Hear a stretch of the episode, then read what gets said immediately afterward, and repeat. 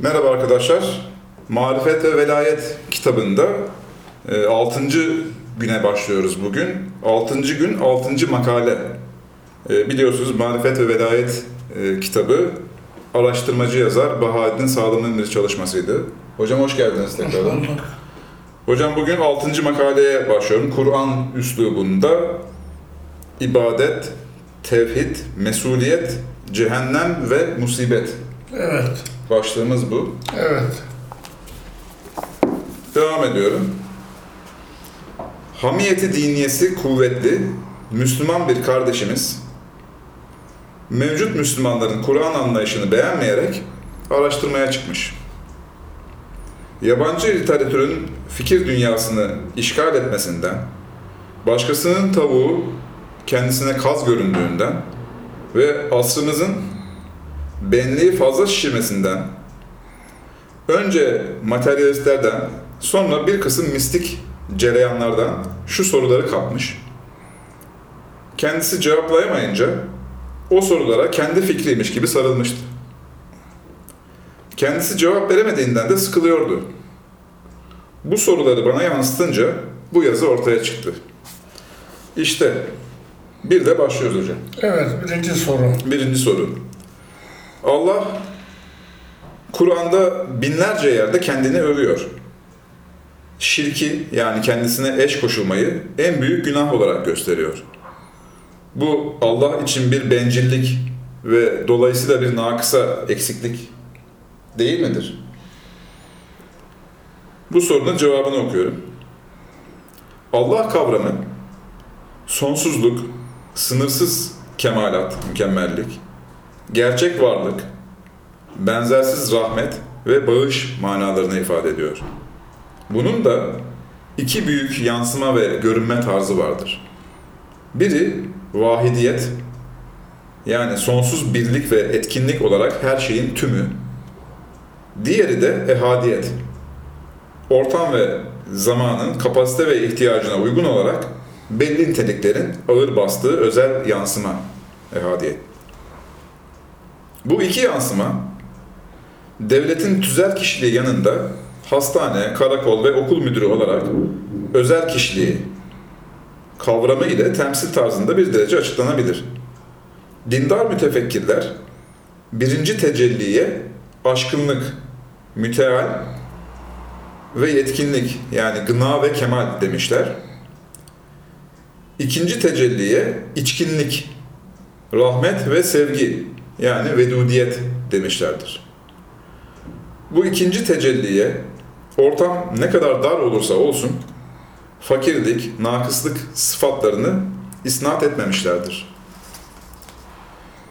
Çünkü gerekirse o ehadiyet tecellisinin imdadına bütün vahidiyet, yani tüzel boyut imdadına gelebilir. Dolayısıyla o küçücük tecelli dahi sonsuz bir gücü taşıyabilir. Evet, 400 bin defa büyütüldükten sonra ancak görünebilen bir hücrenin DNA'sı büyük ve adeta sonsuz bir hayata kaynaklık edebiliyor. Ve o DNA'nın maddi yönü değil, manevi yazılım ve dizilimi adeta sonsuz bir ilmi yansıtıyor. Bütün geçmiş ve geleceğe egemen olmayan bana karışamaz diyor. Başta Kur'an olmak üzere vahiy ile gelen metinler bu DNA gibidirler. Bu açıdan İbn Arabi her şey odur demiş. İlmi varlık boyutunu esas almıştır. İbn Arabi'ye göre ismi azam el-alimdir diye de bir dipnotumuz var hocam. Evet. Fakat bilge sünni alimler her şey ondandır, her şey o değildir. Çünkü o sonsuzdur demişlerdir. Karakol devlettendir fakat devletin kendisi değildir diye sonsuzluğa dikkat çekmişlerdir. Evet, DNA sonsuz bir ilmi gösterir. Fakat en basit bir ışıkla yıkılabilir. Demek hücre bu bireysel özelliğiyle beraber sistemin ana rahminde çoğalıp zamanları ve mekanları şenlendirince bir nevi ölümsüz olduğu gibi başta insan olmak üzere bütün canlılar ve varlıklar Allah'ın o ilmi bütüncül sistemine entegre olunca değişik boyutlarıyla ebedileşiyorlar. Allah'a borç vermek, ona yardım etmek, ona gitmek gibi deyimler bu çerçevede anlaşılmalıdır. Bu ifadeler onun sistemine katılmak manasındadırlar. Varlığın bu engin boyutları yanında insan gibi somut ve sınırlı, binlerce derdi ve ihtiyacı olan bir varlık, ellerini ve ağzını açıp önümüzde duruyor. İşte Kur'an, bu insanı gerçekten aşkın ve sonsuz olan Allah'a yönlendirmekle, ey insan, somutta, sınırlıda, bedende, putta boğulup kalma. Allah'ın varlığı ve rahmeti sonsuzdur. Onunla ihtiyaçlarını ve eksiklerini kapat, diyor. Bunu sağlamak için de varlığın ebedi ve sonsuz boyutunun ifadesi olan Allah'ı tekraren övgüyle anlatıyor. Burada bizim ihtiyacımız olduğu için Allah kendini övüyor. Bizim ona ihtiyacımız olduğu için, bizim ona yönelmemiz için kendini övüyor. Yoksa bir bencillik tarzında değil. Bencillik tarzında değil, ihtiyacı yok da. Evet hocam. Allah alemlerden müstahnidir diye ayet var Kur'an'da. Hem de 5-6 yerde geçiyor. Yani bizim sonsuz ihtiyacımız var. O ihtiyacımızı dile getirmek için kendini, dikkatimizi kendine çekiyor. Yani dolayısıyla ben sizin için bir güvenceyim demek istiyor aslında, evet, değil mi? Bir kaynaktır, bir mercidir. Burada Allah'ın kendi kemalatını tekrar da göstermesi, insana olan rahmetinin gereğidir. Asla bir bencillik ifadesi değildir. Çünkü bencillik, sınırlılık ve yetersizliğin ifadesidir. Bununla beraber Muhammed İkbal, Allah'ın bir beni var, onun için kendini övüyor demişse de diğer alimler, hayır, Allah'ın zatı ile ifade edilen ilahi benlik tecellileri bir derece sınırlı olan esmanın benlikleridir. Allah ise sonsuz ve gani mutlaktır demişlerdir. Evet, uluhiyet devletinin bakanlıkları gibi olan esmanın bir benlikleri ve kendine has yansımaları vardır. Devletin daireleri gibi somut tecellileri vardır diye de bir dipnotumuz var hocam. Evet. Evet. Öğretmenin ve annenin canı gibi sevdiği öğrencileri ve evladına binlerce tekrarla bir şeyler anlatması, kendi öz benlikleri olan bilgiyi ve sıcak sevgiyi yüz binlerce defa öğrencilerine ve evladına göstermesi onların gelişmesi içindir. Tekrar ve ısrar etme, muhatabın yetersiz kapasitesinden dolayıdır. Nitekim bazen cezalandırma yöntemini dahi denerler. Evet, biz Kur'an'ı değerlendirirken kim söylemiş, kime söylemiş, ne söylemiş, hangi bağlamda söylemiş prensibini göz önünde tutmalıyız.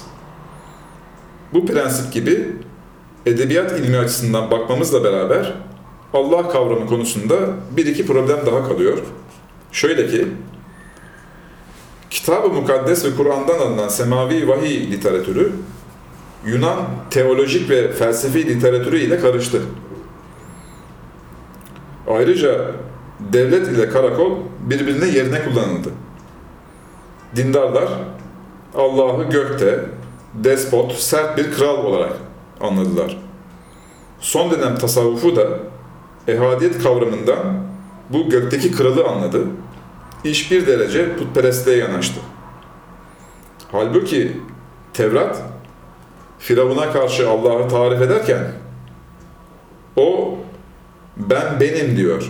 Benlik ve bilincin somut yönünü, yani benlik ismini gösteriyor. Ehadiyeti anlatıyor. Çünkü materyalist Firavun henüz soyutu ve sonsuzu kavrayacak kapasiteye sahip değildir. Fakat aynı Tevrat, aynı bab içinde Beni İsrail için, yani dindar medeni millet için sizin Tanrınız sadece Yahve'dir. Ey o! Ey her yerde sonsuz olarak var olan Allah, diyor.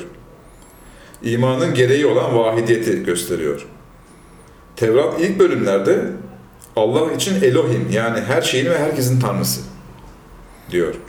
Çünkü ilk dönemlerde insanlar sonsuzu anlamıyordu. Tevhid hakikati için bu ifade yeterli oluyordu. İncil'de Allah vahidiyet yönüyle her yerdedir, her şekle girer diyor. Matta İncil'in 25. babındaymış hocam. Evet. Ehadiyet tecellisiyle Allah ruhtur, kelamdır, logostur. Yani ilim ve varlığın aklıdır, göktedir, yani metafiziktir diyor. Yani bütün mesele vahidiyet ve ehadiyeti karıştırmamak lazım. Allah'ın sonsuz tecellisiyle nokta tecellisini karıştırmamak lazım. Nokta tecellisi olarak bize arkadaş olur, bize insan gibi davranır. Milyonlarca yerde yansıyabilir. Milyonlarca yerde yansır, binlerce şekle girebilir. Ama bir de vahidiyet tecellisi vardır, sonsuzluk ifade eder. O sonsuz bir olduğunu unutmamak lazım. O asıl olan odur. Karıştırmak lazım. Evet, asıl olan odur. Gök kavramı, Sami diller literatüründe uzay demek değildir. Metafizik boyut manasındadır. Ki bu kavrama mukabil olarak dünya fizik alemin ifadesidir. Evet, varlığın mahiyetini ve birliğini çok iyi bilen Hz. İsa, İncil'de Baba, Oğul ve Ruhul Kudüs'ün, yani tabiat, din ve sosyal değerlerin veya ruh, bilinç ve bedenin birliğini ve bütünlüğünü savundu.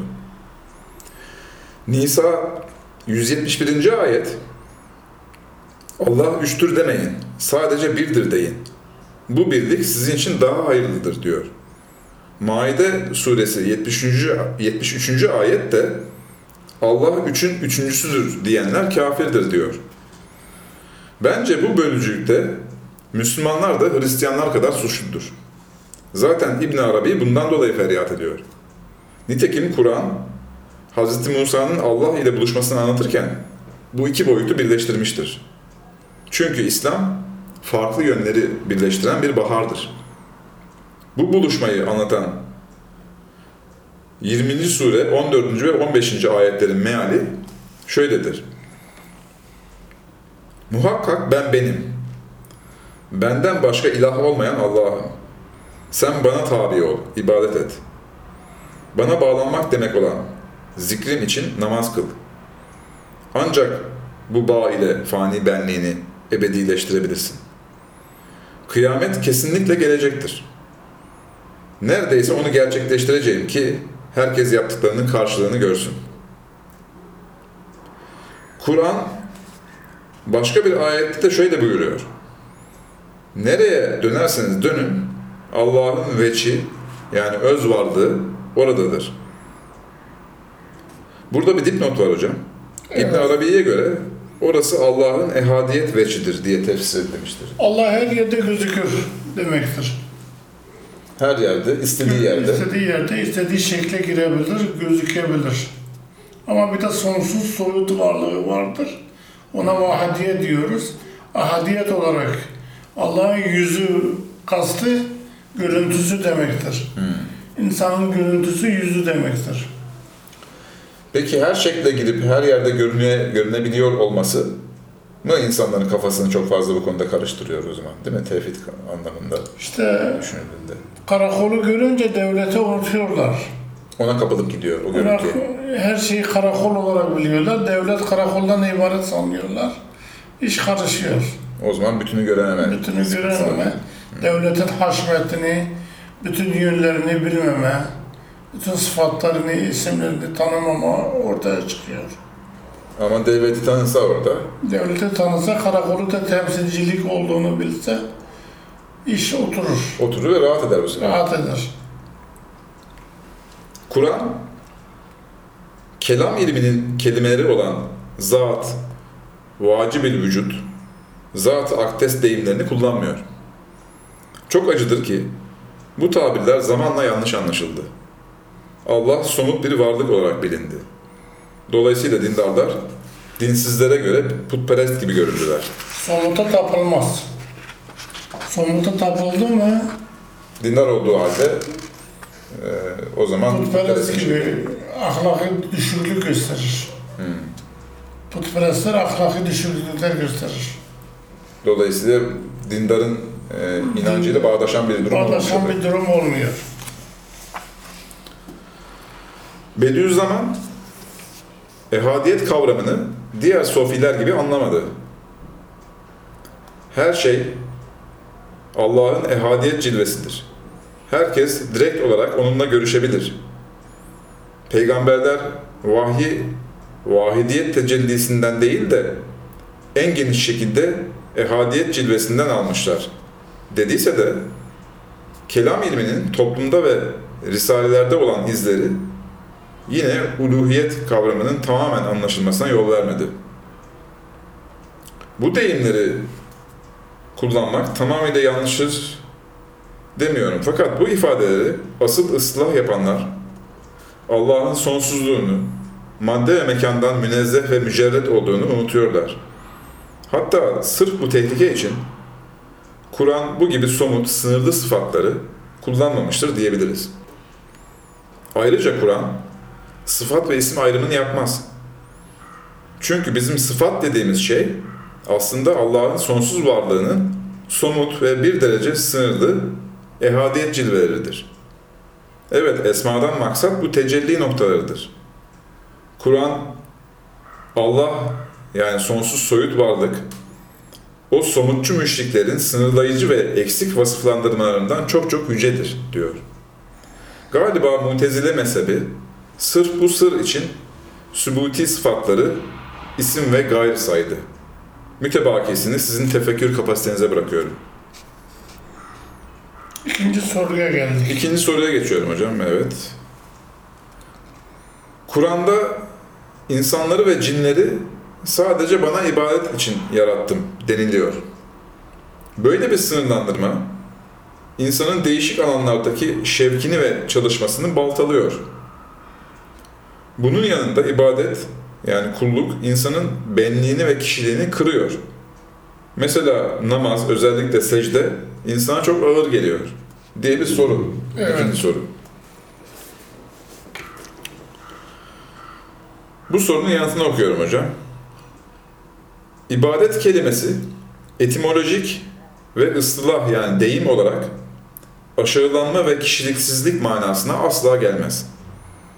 Bu kutsal kelimenin etimolojik ve asıl yani sözlük manası insanın varlığını ve hayatını garanti altına alan yüce bir varlığa dayandırması ve ona tabi olması demektir. Peygamberimizin dedesinin ismi, lakabı Abdülmuttalip'tir. Çünkü bu zat Muttalip denilen şahıstan hiç ayrılmıyordu. İbadet, abd, abid kelimelerinin dini manası şudur: fani, ölümlü, muhtaç insanın her hal ve harekette Allah'ın sonsuz mükemmel düzenine göre davranması, başka bir tabirle Allah'ın sistemine bağlanması demektir. Burada dünyevi, uhrevi, ibadet ve iş alanı farkları yoktur. Nitekim İbranice'de ibadet işçilik demektir. Evet, her şeyin bir faturası olduğu gibi İnsanın bu ilahi sistem ile beslenmesinin de bir bedeli vardır. O da o sonsuz sisteme uyum sağlamak ve ona göre yaşamak, yani ibadettir. Bu yolun alternatifi yoktur. Çünkü ilahi devletin düzenine uymayan sayısız nesnelere kul ve köle olmak zorunda kalır. Kişiliği ve benliği parçalanır. Said Nursi bu esareti güzel bir temsille şöyle izah ediyor. Eğer desen kader bizi böyle bağlamış, hürriyetimizi selbetmiştir. Gidermiştir. İmbisat ve cevelana müştak olan kalp ve ruh için, açılmaya ve dolaşmaya müştak olan kalp ve ruh için, kadere iman bir ağırlık, bir sıkıntı vermiyor mu? Sanki kelepçelenmiş gibi hissediyor yani, değil mi? El cevap, kat'a ve asla. Sıkıntı vermediği gibi nihayetsiz bir hüffet yani hafiflik, bir rahatlık ve ruh ve reyhanı veren ve emni emanı yani emin olmayı demek. Emniyeti temin eden bir sürur, sevinç, bir nur veriyor. Çünkü insan kadere iman etmezse küçük bir dairede cüz'i bir serbestiyet, muvakkat yani geçici bir hürriyet içinde dünya kadar ağır bir yükü bir çare ruhun omzunda taşımaya mecburdur. Çünkü insan bütün kainatta alakadardır. Nihayetsiz amaçları ve talepleri var.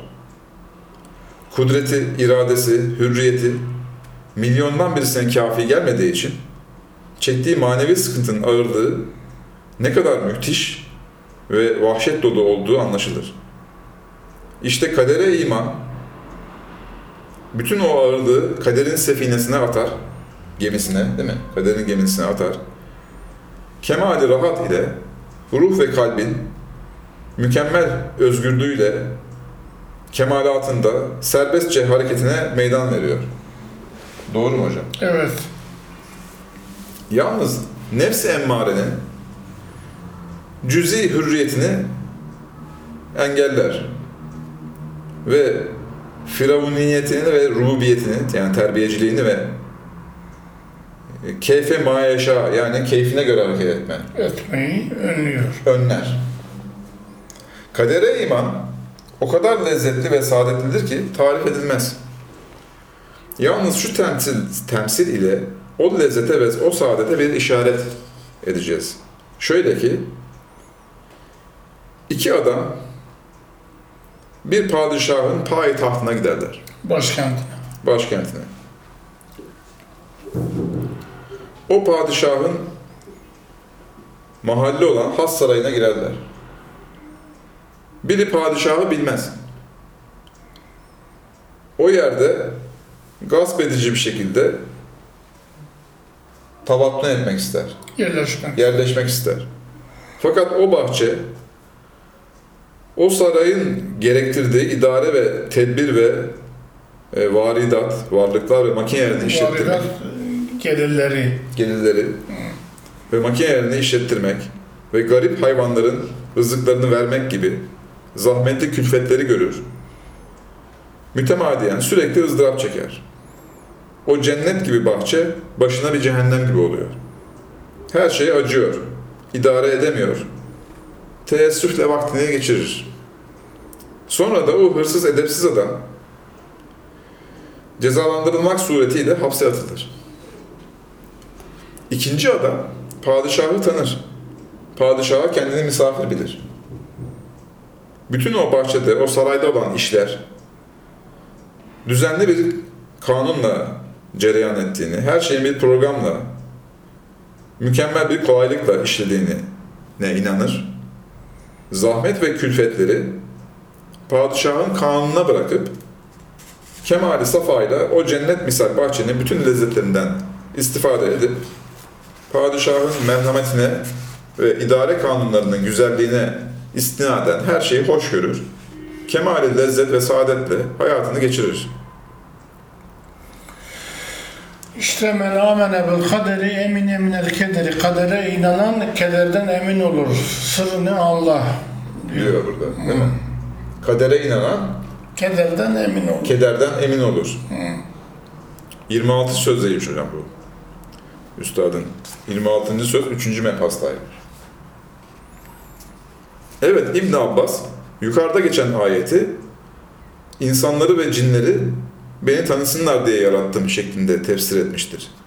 Yani eğer insan... Yani ibadet için yaratıldım, ibadet bir bağ değildir.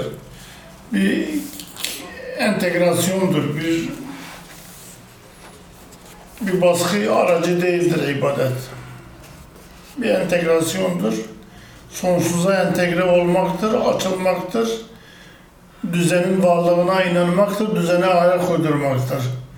Yoksa sınırlayıcı, benliğimizi kırıcı bir faktör değildir ibadet. Tam tersine özgürleştirici. Onun için beni tanısınlar diye çevirmiş İbn Abbas. Evet hocam. Peki benim bir sorum olacak bu konuda. Mesela kainattaki diğer tüm varlıklar zaten sisteme entegre eder. İnsanın serbestiyeti entegre olma ya da olmama gibi bir tercihi var sağladığı için insan entegre olmak zorundadır diye. O konuda uyarıyor yani. Zaten diğerleri de entegredir. Düzen dışına çıkamıyorlar. Değil mi? Sizin böyle bir serbestiyetiniz var. Ama bana entegre olmak şartıyla var kalabilirsiniz diyor. Çok güzel. Yani eğer insan inancında, günlük hayat düzeninde o sonsuz sisteme bağlı kalmazsa, camideki ve kilisedeki 3-5 ritüel insanı kurtarmaz. Yani ibadet, aydınlık bir inancı, dünyevi bir düzeni ve kutsal ritüelleri içerir. İbadet sadece ayin değildir. Evet, Kur'an hayvanların bütün yaşamına namaz diyor. Ve 2. surenin 238. ayetinde bizim günlük kullandığımız 5 vakte orta namaz diyor. Şöyle ki, bütün canlılar namazını, yani yaşam görevini ve tesbihini, yani çevreyi kirletmemeyi ve temizlemeyi bilmiştir. Onlarda bu yazılım fıkhi olarak geliyor değil mi hocam? Var. Yazılım tarzında bu görevlerini tam uyguluyorlar. Umumi sosyal görevleri anlatan ayetler bağlamında şu ayet insana özel bir şekilde hitap ediyor. Evlilik, boşanma hukuku ve benzeri salatları, yani namazları koruyun. Orta namazı da koruyun. Gerçekten insan günlük ödevler arasında bazen boğulur. İşte varlık alemindeki bütün zıtları dengelemek ve onları dengede yaşamak demek olan 5 vakit hem insanı dengeler, orta yola getirir, hem dünya ahiret, ben ve o, yani ben ve sonsuzluk dengesini sağlar. Namaz İslam'ın bir rüknüdür. İslam ise bütün zıtları dengelemek, varlığa baharı getirmek demektir. Fakat zıtlar aleminde yaşamak manevi bir fırın, cehennem olduğu gibi o zıtları dengelemek ve onları dengelemenin bir formülü olan 5 vakit namaz da herkes için kolay bir iş değildir. Kur'an bu zorluk konusunda şöyle buyuruyor. Bu imtihan ve zıtlar alemindeki zorlukları yenmek için sabır ve namazdan yardım alın. Nur suresi, Bakara suresi 45. ayet. Yani sabır, zıtların çatışıp mukadder meyvelerini görünceye kadar dayanmayı sağladığı gibi, namaz da maneviyatıyla, zikirleri ve hareketleriyle dengelemeyi ve sırat-ı müstakimi gösterir. Şöyle ki, özetle, kıyam, ayakta duruş, maddi boyutu ve maddi somut işleri temsil ediyor. Secde, maneviyatı, soyutu, sonsuzluğu temsil eder. İkisinin ortası olan rükû ise dengeyi, İslam'ı ve sırat-ı müstakimi bildirir. Onun için Bakara suresi 43. ayette namaz emredildikten ayrı olarak rükûya vurgu yapılmıştır. Ve Bakara 45'te o takvalı müminler dışındakilere ağır gelir mealindeki ayette o zamiri hem namaza hem rükû kelimesinin isim mastarı olan rekata raci olabilir diye bir açıklama var hocam. Bu kardeşimiz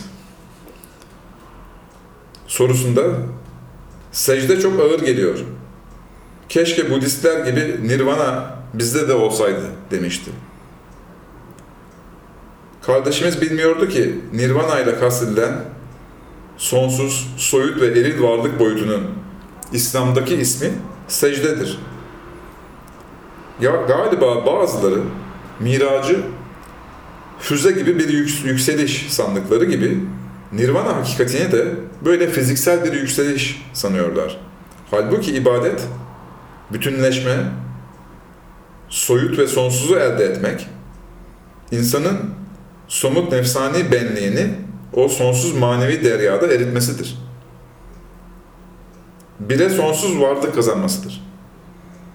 Evet, bir buz parçası hükmünde olan benliğini ebedi, tatlı bir havzu Kevser, Kevser havuzu içine atan için zararlı çıktı, yok oldu denilemez. Buz eriyor ama havuz oluyor.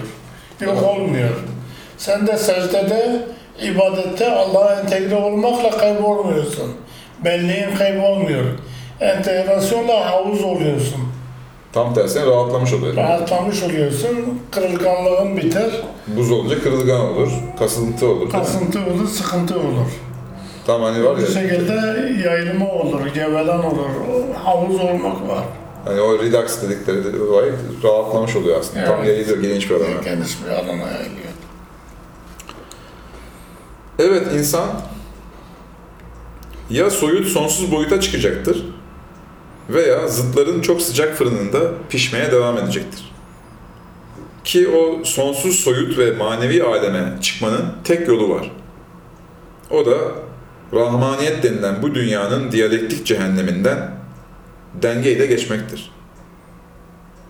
Bu Sırat Köprüsü bu oluyor değil mi hocam? Bu oluyor. Yani millet yani böyle bir şey var insanlarda.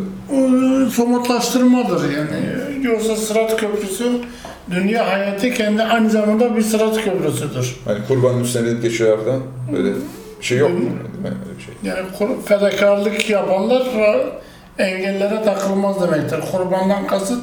Bu şekilde karikatürize ediyor, o yüzden soruyor. Yok, o somutlaştırmadır. Filme çekmektir. Evet hocam. Kur'an şöyle diyor. Bütün zıtları gelişmek için çalıştıran Rabbine, rububiyetine, terbiyeciliğine andolsun. Yokluğu, kaçışı, inanmamayı tercih eden o kafirleri ve yokluğun adı olan şeytanları toplayacağız. Sonra onları cehenneme dayayacağız ki o yokluk kirlerini temizleyelim. Sonra her gruptan Rahman'a yani Allah'ın diyalektik düzenine karşı hangilerinin daha azgın olduğunu ortaya çıkaracağız. Biz hangilerinin o cehenneme dayatmaya daha layık olduğunu biliriz.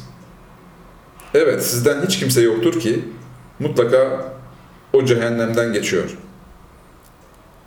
Hepinizin bu evrensel cehennemden geçmesi, Rabbinin terbiye edici ismini kesin olarak gerektirdiği ve asla füresi olmayan kat'i bir hüküm ve kanundur. Bu sonra onları cehenneme dayayacağız diyor ya hocam ayette. Evet. Ki o yokluk kirlerini temizleyelim. Cehennemden kasıt aslında bir... Az sonra gelecek makale işinde cehennemden maksat, şimdi diyelim ki bir insan ömrü boyunca attığı pislikleri bir anda, hepsi bir dakikada insanın bedeninde gösterilse ne kadar pislik olduğu ortaya çıkar. Evet. İşte cehennem de öyledir. Bizim ömür boyu çektiğimiz sıkıntıların adıdır. Yoksa cehennem o somutlaşınca ateş olarak gözüküyor. Üstad, yoklukları varlığa dönüştürme fabrikası gibi bir cümle kurmuş galiba. Öyle acılar, yoklukları varlığa dönüştürme operasyonudur. Zaten değil mi? Evet, acıların manası, hastalıkların manası odur. Demek ki onu kastetmiş demek. Onu kastediyorum. İşte çektiğimiz bütün hastalıklar, bütün sıkıntılar, bütün ızdıraplar bir cehennem olarak gözüküyor. Evet hocam, bu güzel bir açıklama oldu. Evet, herkes Rahmaniyeti, yani imtihan alanı olan zıtlar dünyasını yaşıyor. Bu evrensel, külli, gözle görünen bir yasadır. Sünnetullah'tır. Evet, bu diyalektik imtihan süreci cehennem ile ifade edilse de gerçek inananlar için bir cennet gibi gelir. Birliği görünce cennete mi dönüşüyor hocam orada? Nasıl oluyor? Sonsuz. Dengeyi kurunca diyalektik süreç fırını bahara dönüşür. Orada sıfırlanıyor mu orada? Dengede sıfırlanır ızdıraplar. Yani mesela yazın çok sıcak, kışın çok soğuk, soğuk da yakar, sıcak da yakar. Fakat bahara gelince dengelenir, cennet olur.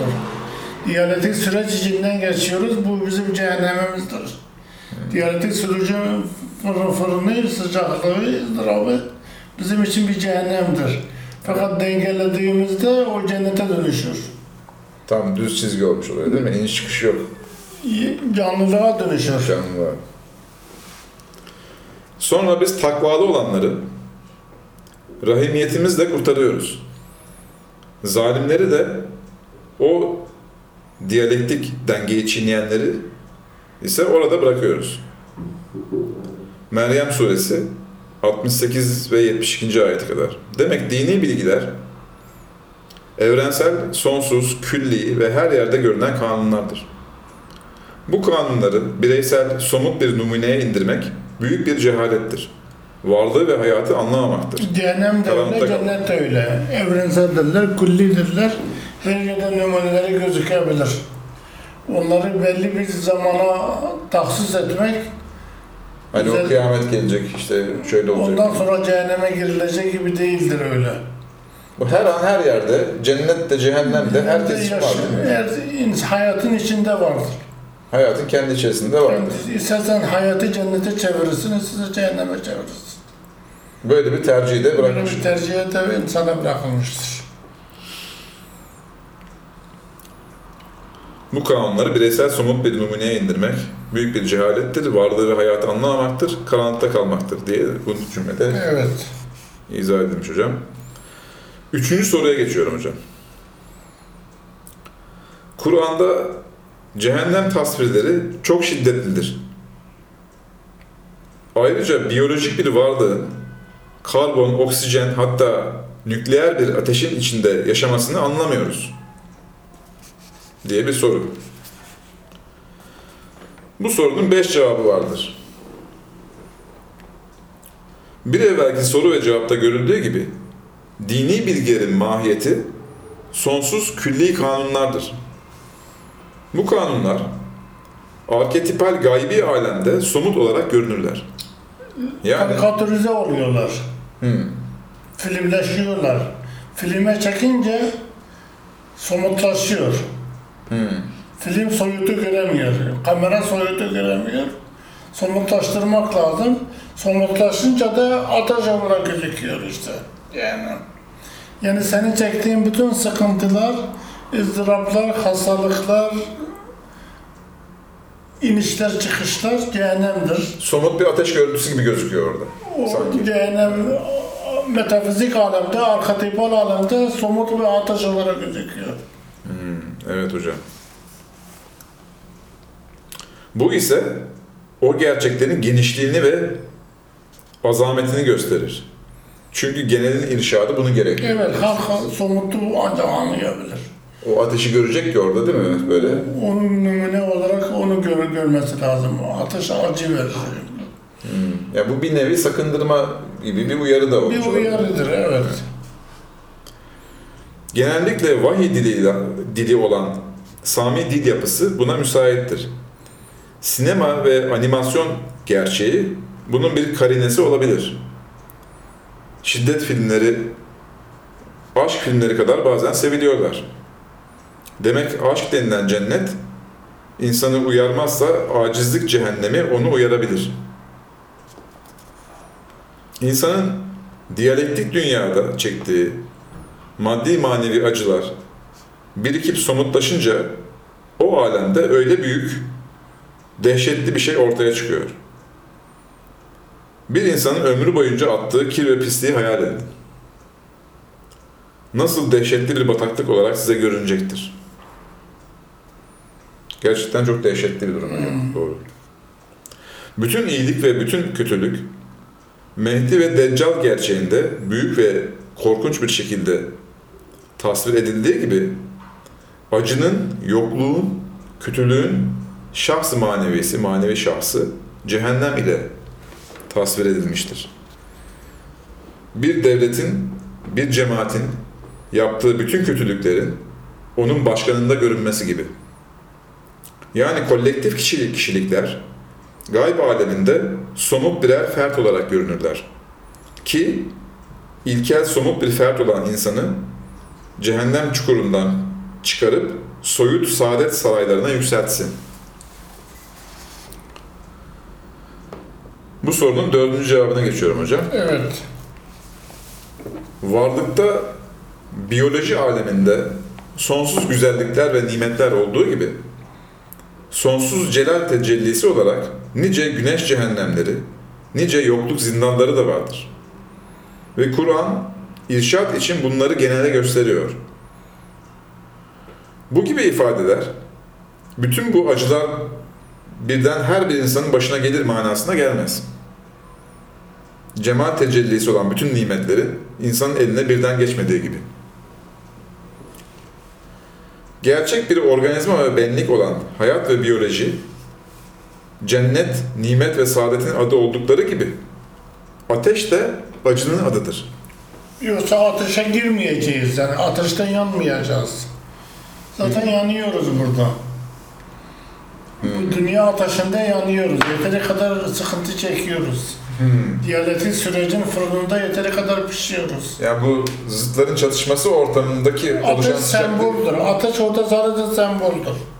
Zaten bizi pişiriyor burada diyorsunuz. Bizi pişiriyor zaten burada. Evet hocam. Neden ateşi seçti sembol olarak? Çünkü en büyük acı organizmanın ve bedenin dağılmasıdır. Bu da ateş ile oluyor. Ateş çok güçlü değil mi o konuda? Ateş organizmayı dağıttığı için çok acı veriyor. O yüzden değil mi? En büyük acı organizmanın dağılmasıdır. Bu yüzden ona örnek vermiş. Onun için ayet onu örnek veriyor. Evet, işte bu işte en etkin sebep ateştir. Organizmayı ve hücreleri aniden yok ediyor. Yok ediyor. Hocam 4. soruya geçiyorum. Buyur. Biz Kur'an'ın ahiret konusundaki tasvirlerini anlamıyoruz. Dirilişin maddi yönünü kavrayamıyoruz. Müsteşrikler, Muhammed bunu yanlış anlatmıştır diyorlar. Bu müsteşrik oryantalistler, Doğu bilimcileri. Doğu bilimciler. İslam bilimcileri. Batılı İslam bilimcileri. Müsteşrik. Müşrik değil. Ha, anladım. Müsteşrikin anlamı? Oryantalist. Oryantalist. Batılı İslam bilimcileri mi? Batılı İslam bilimcileri. Muhammed bunu yanlış anlatmıştır diyorlarmış. Evet. Eğer varlığın mahiyetini, çalışma sistemini, kanun ve soyut boyutunu görebilsek, başta bu ahiret konusu gibi binlerce problemlerimizi çözeriz diye cevabı başlıyoruz hocam. Burada iki formül bizi iki göz gibi aydınlatır. Varlıkta beşli sistem var. 2 ayak, 2 kol ve baş. Karbon, azot, hidrojen, oksijen dörtlüsü ile 5. element gibi olan ışık yani fotosentez. Bu da beşli bir sistem. 4 parmak ve baş parmak. Bu da 5. 4 halife ve Hazreti Peygamber veya 4 büyük melek ve Allah gibi. Bu beşli sistemden daha yaygın üçlü bir sistem var. Mesela her nesnenin ve her varlığın var olmasının vazgeçilmez şartı olan enerji, yazılım ve gelişme. Bu üçlü formülün dini tabiriyle adı kudret, ilim ve iradedir. Bu üçü birbirisiz olmaz. Her şey, bu üçü bir arada sihirli formülün sonucudur. Demek eğer insan bunları daha üst bir katmanda bir araya getirebilse, daha doğrusu onları bölmezse, değil ahiretin mahiyetini, uluhiyeti bile anlar. Evet, eğer varlığın devamlılığı esas ise ve insanın hatta her nesnenin yazılıma dayalı olan ilmi yönü ölmüyorsa, elbette bu ilmi boyutun maddi, cismani kudret boyutu da olacaktır. Bu gerçeğe ilaveten, kudret ve ilimden yaratılan bu varlıkların iradeyle evrimleşmesi, hatta maddi atomların ahiret yapısında değerlendirilmeleri, yapısal ve esaslı bir hakikat olarak önümüze çıkacaktır.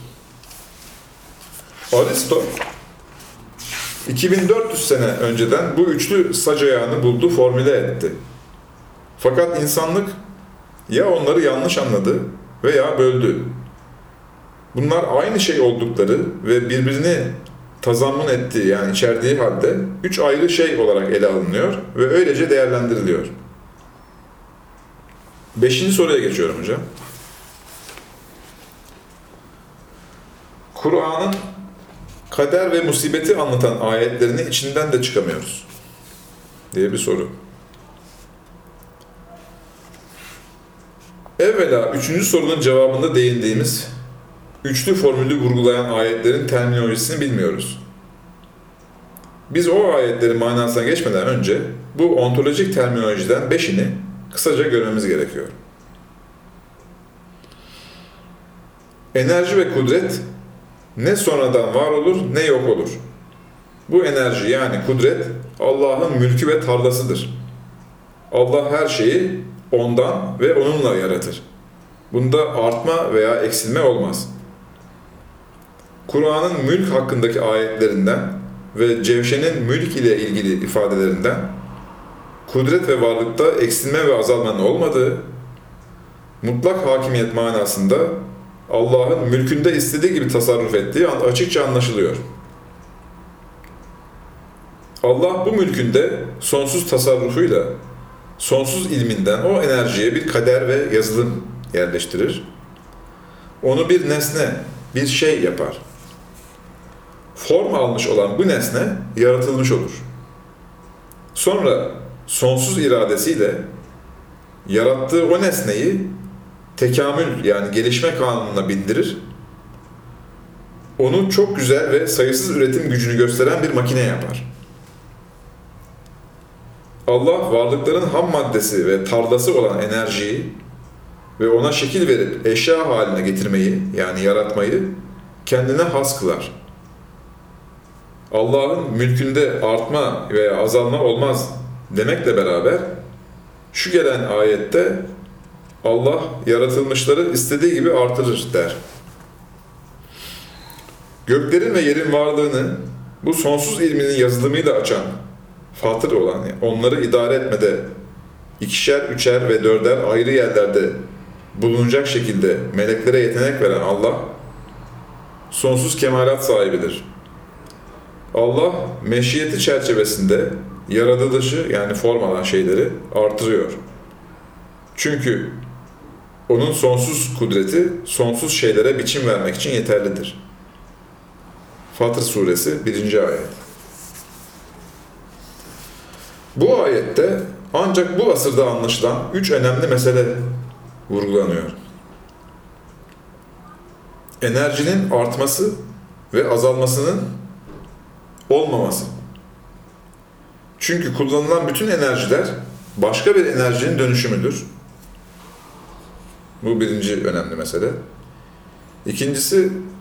Türkçe'de yaratmak dediğimiz halk etme hakikati, nesnelere, özellikle canlı olanlara sonsuz bir ilim ve yazılım ile şekil ve biçim vermek olduğu. Halk kelimesi etimolojik olarak eşyaya şekil vermek demektir. 3. önemli mesele, bütün ekosistem içinde bir şeye biçim ve şekil vermek ve o şeyi, o sistemin bütünlüğü içinde yaşatmak, bütün enerji çeşitlerine ve sonsuz bir ilme ve yazılım yapma gücüne sahip olmayı gerektirdiğinden, gerçek manada mülkün de, yaratmanın da, vermenin de, kısmanın da tek sahibi Allah'tır deniliyor. Fatır Suresi 2 ve 3. ayetler. Dindar alimler, yaratma Allah'a mahsustur derken bu boyutu kastediyorlar. Yoksa basit şekil verme manasında Kur'an, halk kavramını insan içinde kullanıyor. Hz. İsa, çamura şekil veriyorum diyor.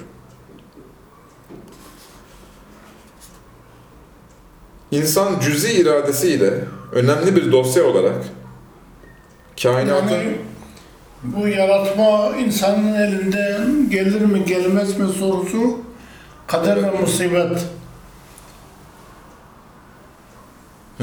noktasında yaratma bize ait midir değil midir biz bunu burada irdeliyoruz. Evet hocam. Yaratma insan elinden gelmiyor. Sadece kazanma insan elinde var. Var olan bir şeye şekil verme, şekil verme, form değiştirme, o şekilde bir kazanım var insanın elinde. Yaratma Allah'a mahsustur. Evet hocam. İnsan, cüz-i iradesi de önemli bir dosya olarak kainatın sonsuz yazılım ve mukadderatı içinde önemli bir yere sahiptir. Fakat yaratıcı değildir. Sadece sistemin tetiklemesinde önemli bir rolü vardır. Özellikle mahiyetleri yokluk ve hiçlik olan günahlar, eksiklikler ve musibetlerin ortaya çıkmasında sebep ve neden olabiliyor. Fiziken de neden oluyor. Çünkü yokluk güç istemez. Ahlaken de neden oluyor. Çünkü imtihan altındadır. Sistem sonsuz olduğundan ve insanın rolü her an her şeyde değişebileceğinden, insanın irade ve sebebiyet oranı ancak vicdan ile bilinebilir. Onun serbestiyetinin sınırı belli bir kalıp ve ilmi çerçeveyle çizilemiyor. Sadece belli başlı ilkeler söylenebilir. Şöyle ki, sisteme inanıp bağlanırsa kurtulur ve koptuğu kadar da hiçliğe yani zarara uğrar. Onun tersi oluyor. Nimetler olumlu ve somut sebep ister. İnsan bu nimetlerin temininde, özellikle bütün varlığın bir meyvesi olan olumlu işlerde gerçek sebep olamıyor. İsterse ve sebeplere entegre olursa ancak mazhar olabilir. Olumsuz durumlar ise somut sebep istemediklerinden insan onların sorumlusu olabilir.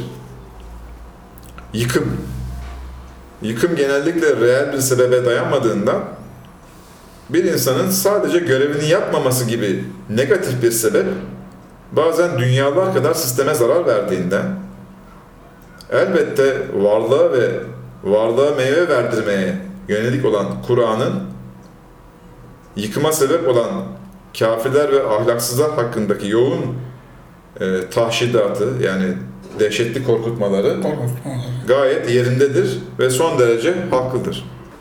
İşte kader dediğimiz imanın 6. rüknü bu ontolojik boyutu bildirmekle beraber insanın manevi gelişmesini sağlayan, onu gerçek bir abd, kul yapan, ona sonsuzu yaşatan bir hakikattir. Ki Bakara 285. ayet imanın 5 rüknünü 5 kelimeyle anlatırken 286. ayet 10 cümlesiyle kaderin çerçevesini ve insanın gelişmesiyle ilgili eğitici yönünü gösteriyor. Peygamber Allah'tan kendisine indirilene inandı. Müminler de inandı. Ona inen de şudur: Allah'a iman, meleklere iman, kitaplara iman, ayrım yapmadan peygamberlere iman.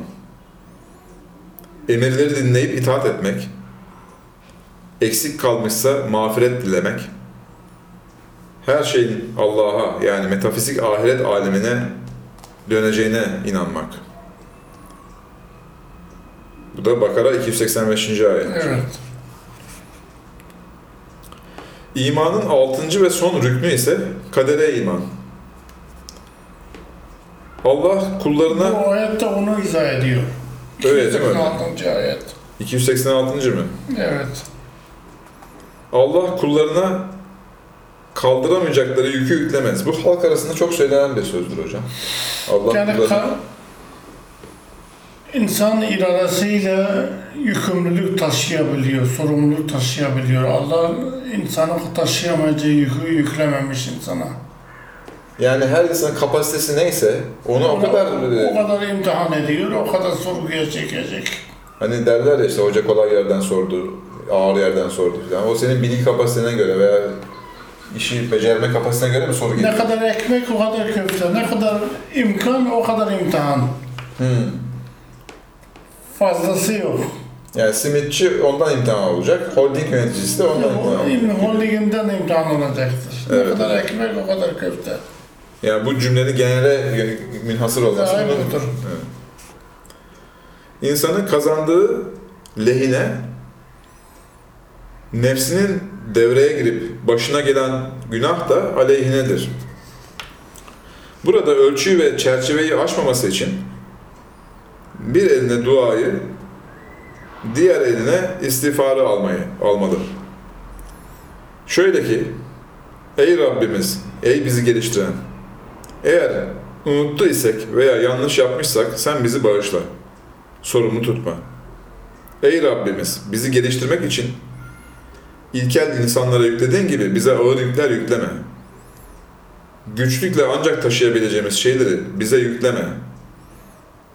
Yine dua. Evet. Bizi bağışla, bizi affet. Bu da istiğfar. Bizi başarılı kıl. Sen sahibimizsin. Yine dua ile bitirmiş. Evet. Yani kadere olan imanımızı dua ve istiğfar ile pekiştirmemiz lazım. Evet hocam. Yoksa eğer dua ve istiğfar yapmazsak kader konusunda yanılırız. Bu sözel olarak da mesela ağırlık dua, sözel dualar da yapılır. Mesela ihtiyaç duası da yapılır. Tabii tabii. Sözel veya fiili. Sözel ve fiili olarak. Veya fiili. Evet, eğer bunlara rağmen insan dua ve istiğfarla gelişmezse Allah zıt şeyleri ona musallat eder. Onu cihat tenceresinde pişirir. Bu nedir hocam? Yani sen kendi iradenle dua ve... Gelişmediysen bu sefer sana düşman musallat eder. Düşmanın seni geliştirir. Düşmana karşı gelmek zorunda kalırsın. Neticede yine gelişirsin. Yani yaratılışın amacı gelişmektir. Bunu mesela çoğunlukla sanki bir tehditmiş gibi algılayanlar. Hayır, tehdit değil. Bu bir realite değil mi bu yani? Real. Sen gelişmedin, Allah sana musallat etti, sen gelişirsin diye. Ondan dolayı değil mi? O musallat ediyor, o seni geliştiriyor yine.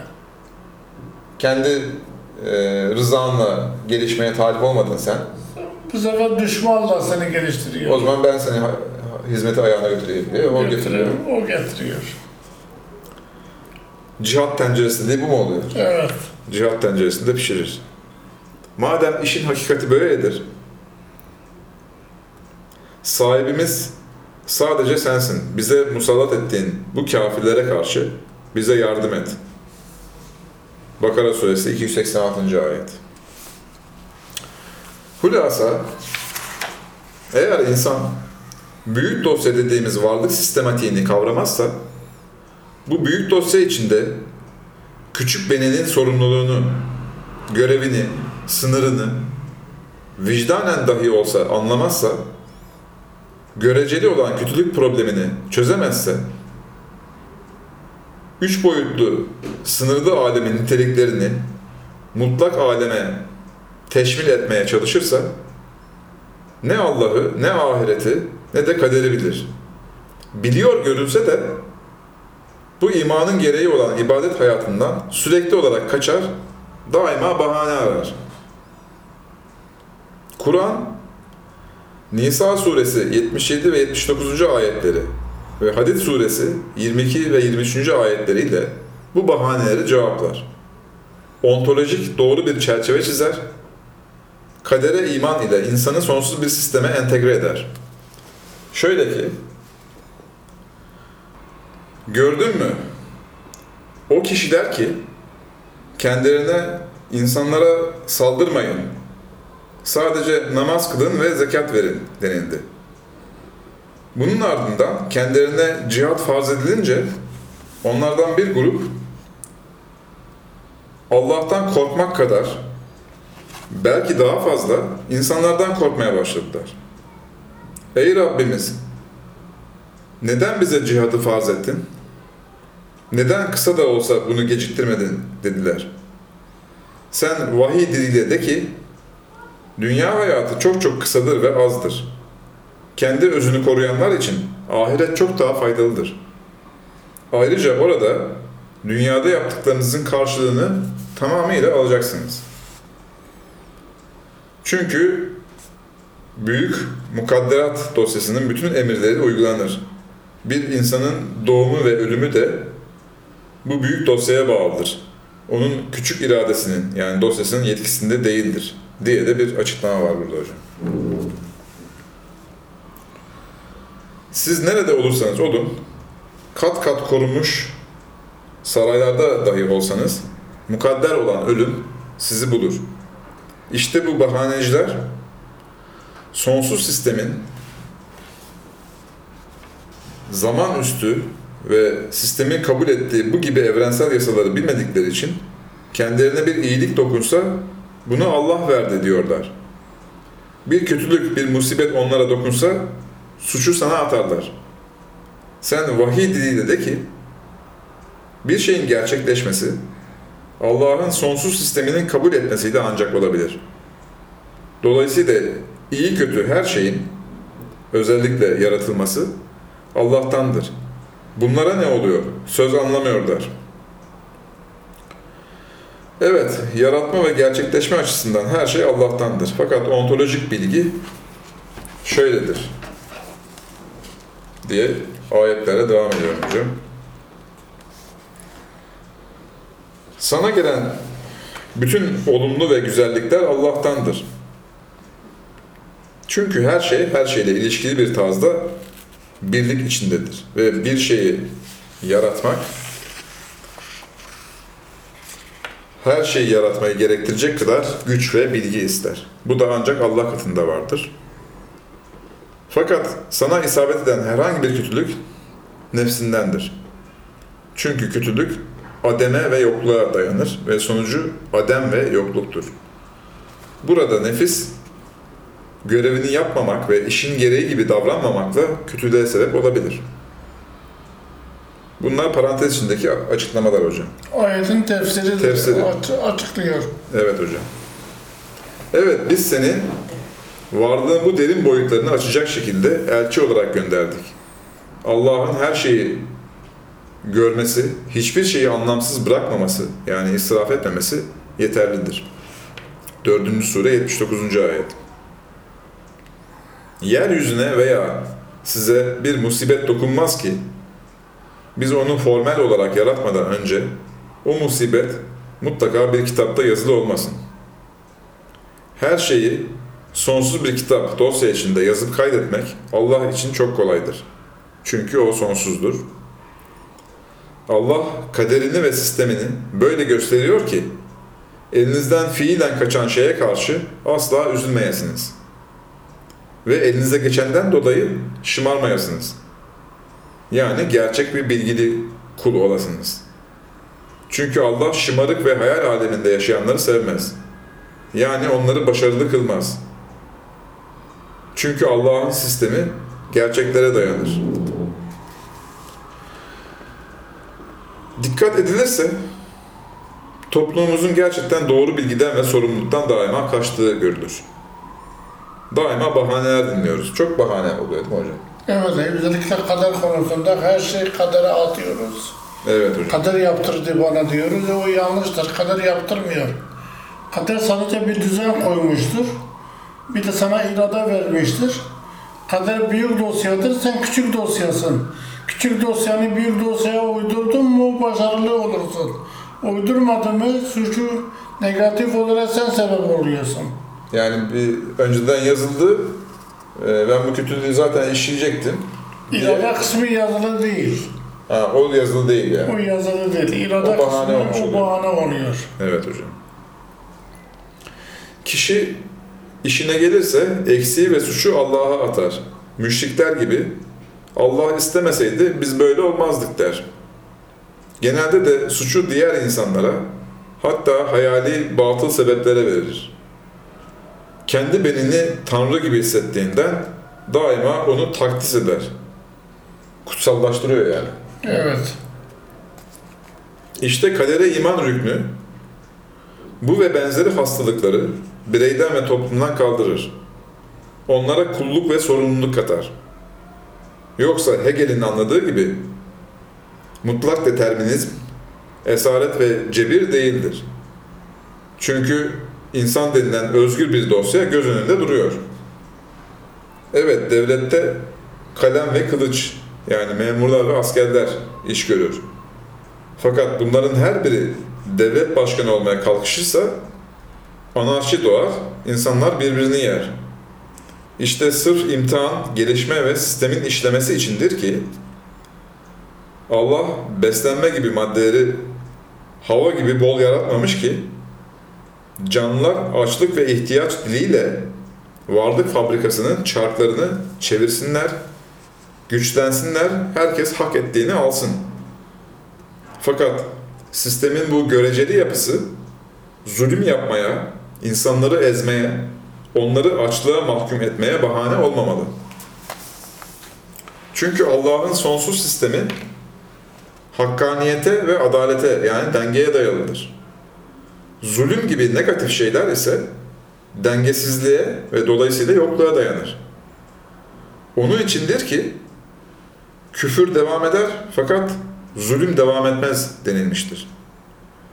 Çünkü küfrün dengeye dayalı olan genel sistem içinde bir yeri vardır. Fakat öz dengesizlik olan zulmün varlıkta asla yeri yoktur. Avlanma, canlılarla beslenme ise sınırı aşmadığı takdirde yardımlaşma, denge ve görevlidir. Dolayısıyla bir karşılığı ve ücreti mutlaka vardır. Son bir not. Bu makaleyi yazdıktan sonra Türkiye'de bir Sol Yayın Evi tarafından yayınlanan 3 farklı kitap okudum. Kitaplar bir papaz ile bir dinsizin diyaloglarını veriyor. Fakat papazın cevaplarının yeterli olmadığını gördüm. Çünkü iki taraf da kendi yanlışlarını göremiyor. Şöyle ki, sonsuz ve farklı boyutlara ve alemlere sahip olan varlık alanı yalnızca maddi, yüzeysel 3 boyutta ele alınıyordu. Teist bir inanç ile Tanrı ele alınıyordu. Dolayısıyla bu maddi 3 boyutlu varlık alanı kendi kendine var olan, tesadüfe dayalı bir bataklık olarak gösteriliyordu. Göreceli olan kötülüğe mutlak ve etkin bir rol veriliyordu. Sonsuzluk ve farklı varlık boyutları göz önünde bulundurulmuyordu. Her şey göz tarafından yargılanıyordu. Varlık sonsuz çerçevede ele alınmadığından iman umuda dönüşmüyordu. Dini metinler, özellikle kıyamet ve İsa ile ilgili müteşabihler, sokak diliyle çözülmeye gidiliyordu. Dindar tarafta yorumlarını bilmiyordu. Dinsiz taraf, yanılgıyla küçük ve fani benliklerini birer küçük tanrı olarak hissettiklerinden sonsuz ilahi isimleri anlamıyor diye gördüm. Evet, Allah'ı bilmek, musibeti bilmek, kaderi bilmek, varlığı bilmek, bunlar hepsi iç içe kavramlardır, birbirisiz olmuyor. Cehennemi bilmek, cenneti bilmek. Hepsi iç içe. Hepsi iç içe, birbirisiz olmuyor. Onun için bu makalede biraz uzunca oldu. Fakat başka çaremiz de yoktu. Biraz uzun bir izah gerekiyordu. Verdik onu. Hocam, 6. makaleyi bu şekilde bitirdik. Çok teşekkür ederiz. Ben teşekkür ederim. Arkadaşlar, Marifet ve Velayet kitabında bu hafta 6. makale, Kur'an üslubunda ibadet, tevhid, mesuliyet, cehennem ve musibet kavramlarını işledik. Haftaya 7. nokta makalede görüşmek üzere. Hoşça kalın.